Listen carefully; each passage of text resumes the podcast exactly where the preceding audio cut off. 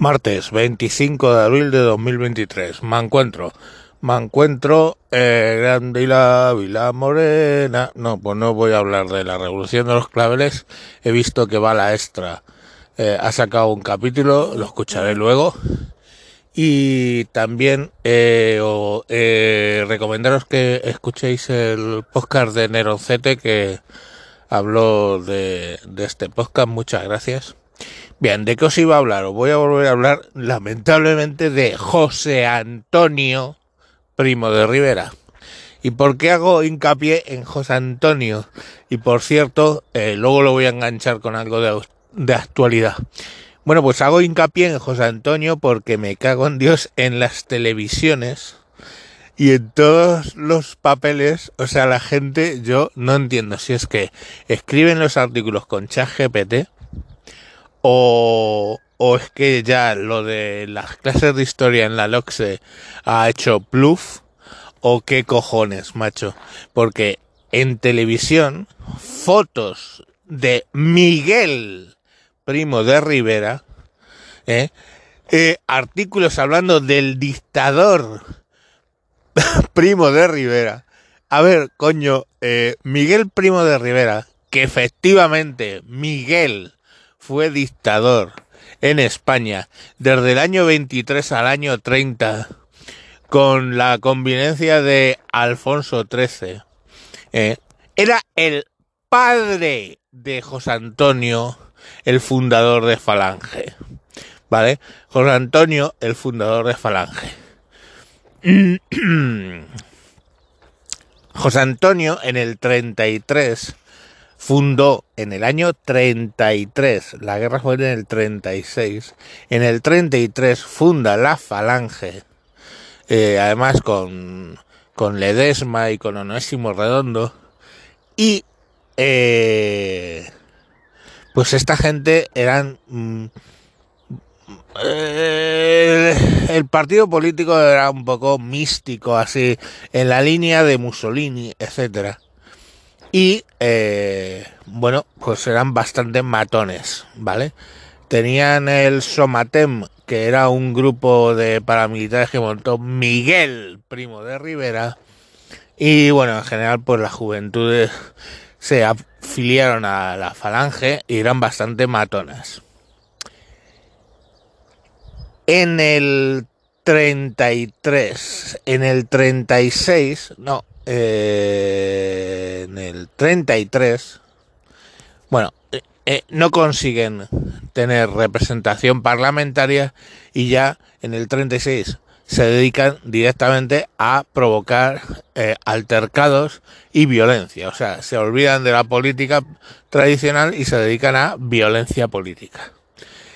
A José Antonio le detienen en marzo, importante, del 36 la guerra empezó, el levantamiento en eh, julio, en marzo le detienen, estamos, y en junio le en la cárcel de Madrid por tenencia ilícita de armas eh, y por, por, por, básicamente por las que, mont, las que montaba de, de violencia política. Le detiene la República y le manda a la cárcel modelo de Madrid, donde luego le llevan a Alicante en eh, junio. Junio va a Alicante. Llega el 18 de julio, levantamiento, y claro, la República sabe que tiene ahí a alguien de los sublevados, ¿vale? Porque enseguida la falange se pone a favor, lógicamente, de los nacionales, y pese a haber habido varios cambios de prisioneros entonces, eh, los militares no hacen nada por liberarlo. Y en noviembre cogen, le juzgan sumariamente y le ejecutan en la cárcel de Alicante. ¿Vale? Entonces, esa es la historia de José Antonio, coño. Eh, de ese modo, además, la falange pasa a ser eh, di dirigida por el propio Franco y se forma una áurea buscada alrededor de José Antonio como el entonces se decía protomártir de la revolución, protomártir eh, de, los falangistas, vamos, el protomártir del levantamiento, ¿no? Como encumbrándole ahí. Cuando en realidad el protomártir, si queremos decirlo así, fue eh, Calvo Sotelo. Pero bueno, el, le decían a José Antonio el protomártir. Claro, todo a su alrededor se generó ahí una especie de halo idealizado que le vino muy bien al régimen para contener a toda la gente que se había afiliado a la falange y que formaba parte del movimiento.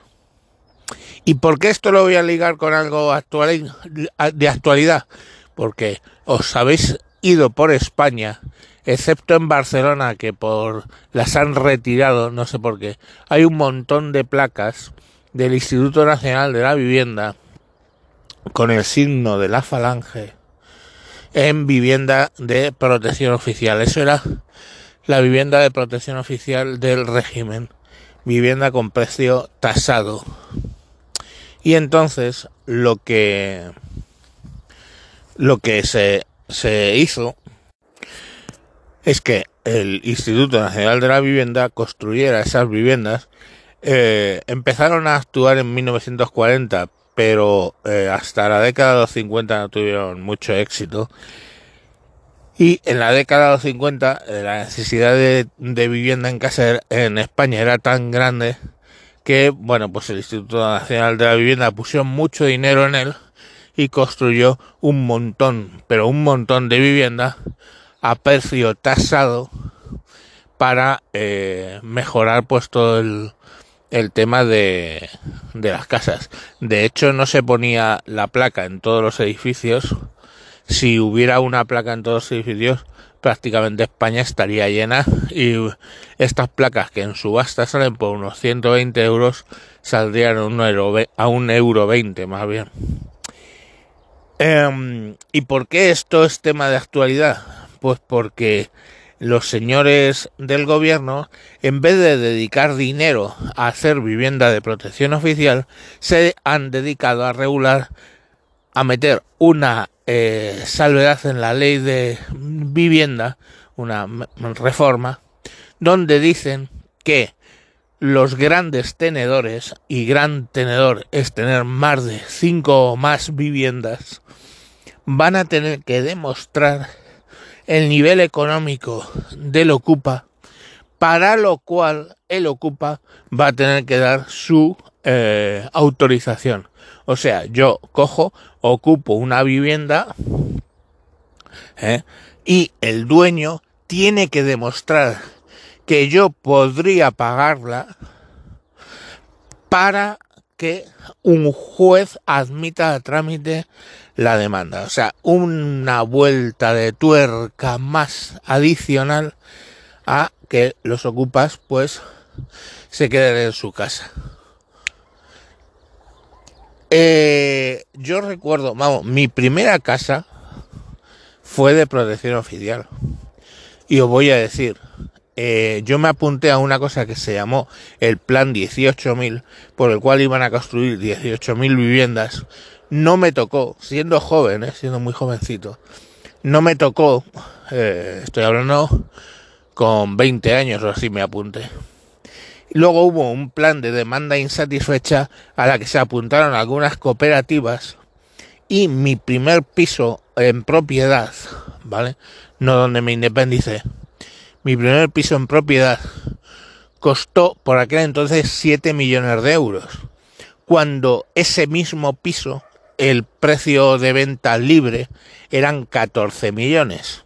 Coño, eso sí que es ayudar a la juventud. Y ojo, era un plan del Partido Socialista cuando el Partido Socialista pues hacía cosas de verdad y no mierda de 18 géneros y cosas por el estilo. Entonces, ese, eh, ese plan 18.000 y el plan de demanda posterior, de demanda insatisfecha, construía casas que te vendían a mitad de precio, ¿vale? No un poquito rebajado.